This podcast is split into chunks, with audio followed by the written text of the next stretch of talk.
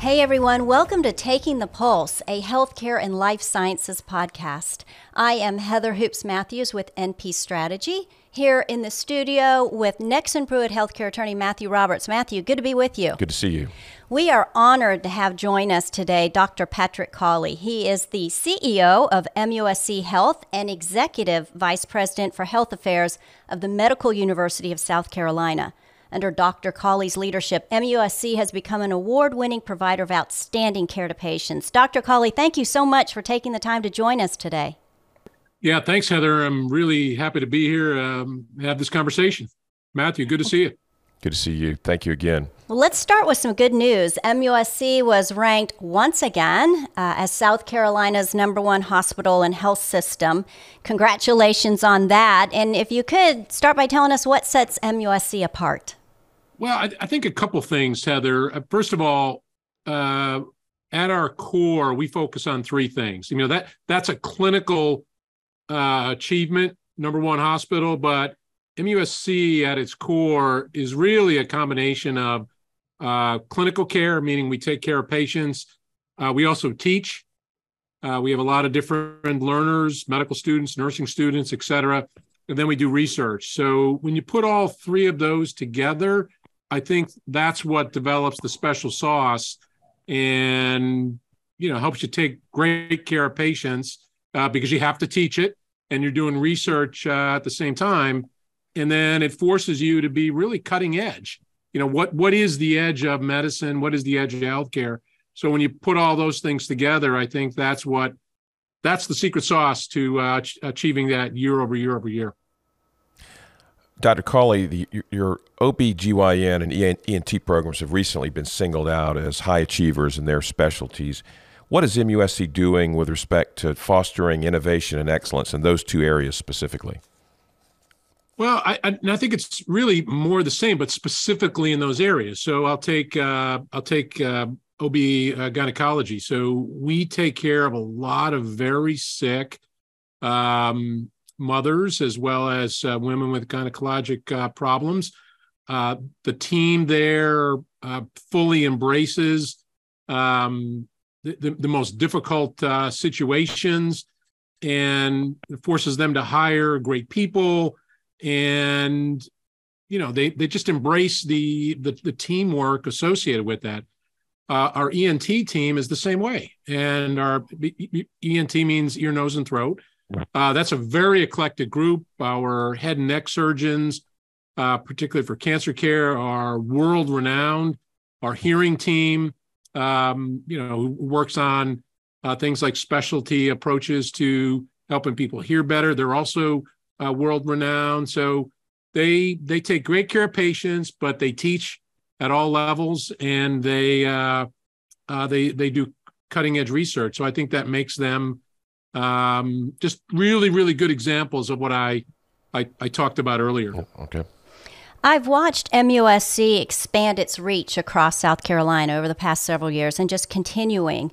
How, how do you manage uh, rapid growth and, and why is it important to MUSC to expand?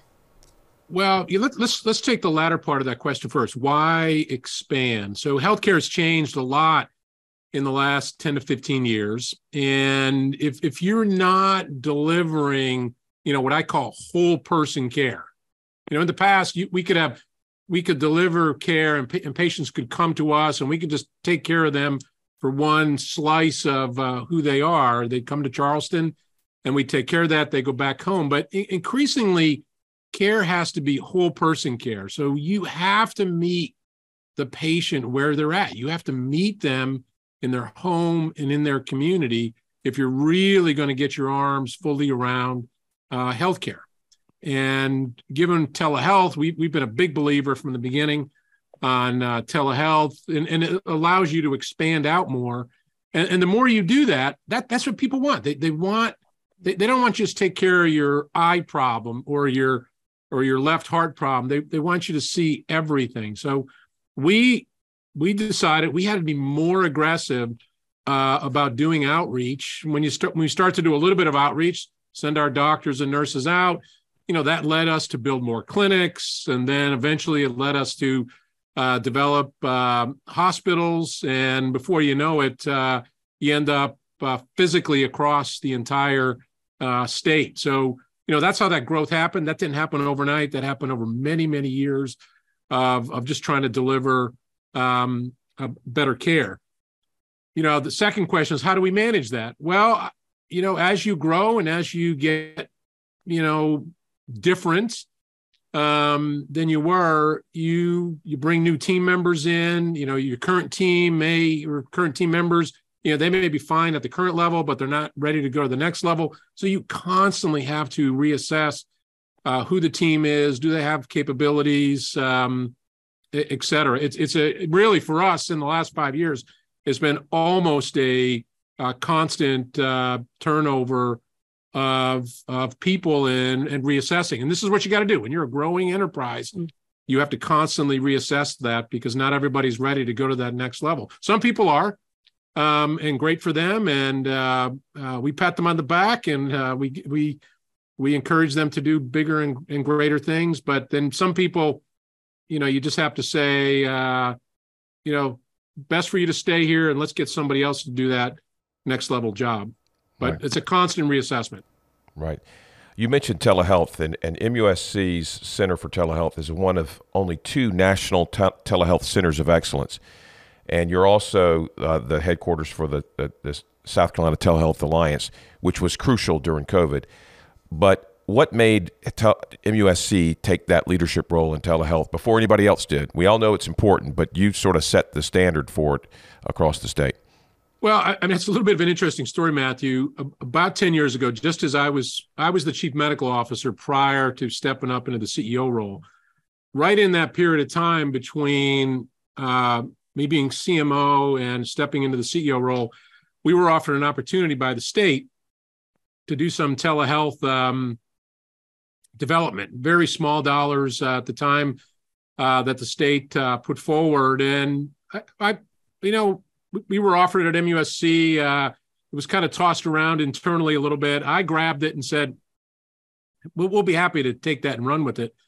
And um, and we used that to develop this center within MUSC, and then we developed this carve out called the South Carolina Telehealth Alliance, which was really beyond MUSC. It was really meant for the entire uh, state, and it just became the place if if you wanted to if you were a believer in telehealth that this was the future this is where you came. These were big believers. Um, and and we started with things like uh, the stroke network. You know 10 years ago stroke care in south carolina was very fragmented. There, there was a lot of telestroke occurring but it wasn't connected everybody had their own proprietary systems but this group said listen we got to be connected we got to get outside proprietary systems. They need to be secure and safe. But let's start talking about linking together. And, you know, today we can say that every single South Carolinian is now within one hour of expert stroke care. And that's a phenomenal accomplishment in uh, in that period of time. And, and that's just one of the stories uh, that many have developed. Um, it, it goes back to this original belief you got to go meet people in their homes, in their communities, if you want to deliver the best uh, care. And, and, and I'm a hospitalist, that's my medical background. Um, I've taken care of a lot of patients in, in small and more rural communities. It is hard to deliver cutting edge stroke care without a telehealth linkage. And mm-hmm.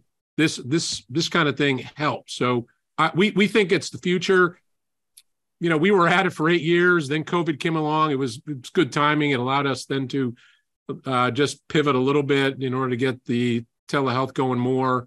Uh, but, you know, COVID really tested telehealth and, and showed that it can be mm-hmm. uh, leveraged up pretty, uh, uh, pretty big if, if you wanted to. What, what about the payer's acceptance of telehealth in the post pandemic world? We know that's been sort of a, a question which I don't know has been definitively answered yet. We know they paid for it during the COVID pandemic, but what about going forward? Yeah, I took a deep breath as you asked that. Um, I, it's a little frustrating. Um, sometimes the payers recognized how helpful it was uh, during the pandemic. Um, so I don't fully understand the reticence afterwards. Um, I, I, the data is a little mixed. I, I get it. Uh, there is some data to show that potentially telehealth could raise um, uh, raise the amount of uh, uh, healthcare costs. There's other data to show that it won't. Um, I, I just don't know how you retreat. Yeah, it is. It is the future. Yes. Yeah. There's no way we can go back. Yeah. I, I that that's a, that's where I'm at. Yeah. And I, I, still think at the end of the day, at, to the individual patient, I, I think it's a less expensive uh, option in many, many, many circumstances. Right. Oh, without question. I live in McClellanville, and and and for me to be able to do virtual with your team, Dr. Cawley, and not leave my house in McClellanville and not have to come to downtown Charleston, it's absolutely better yeah. on oh, a patient like me. absolutely. I was just talking to somebody yesterday, you know, who said, you know, they were sick and you know having a lot of uh, upper respiratory symptoms. They didn't want to leave their house. And uh, they had called me and they said they were having trouble accessing and I, I said just use our virtual urgent care they right. called me back about two hours later and said, God, that was fantastic. I'm even having the medication delivered to my to my house. I mean, if you are sick yeah, and, and you don't need specialty care, you don't need to be seen in an emergency room, what better way of being taken care of than, than telehealth? Continuing on that theme of going to people's homes, let's talk about organ transplants. We know they're life saving procedures, and MUSC is now working to expand your transplant program across the state to hospitals in rural South Carolina. Will you talk about that? Well, you know, maybe not a lot of people realize, but, you know, there are not enough organs uh, to cover all the organ transplants needed in really in the United States. And uh, but what you have to do, if you really to develop more organs, you got to bring the initiative more local. When, when people begin to understand and they can connect that, you know, say Matthew or Heather needs a uh, organ, they're much much more likely to uh, donate. You know, if if if they can.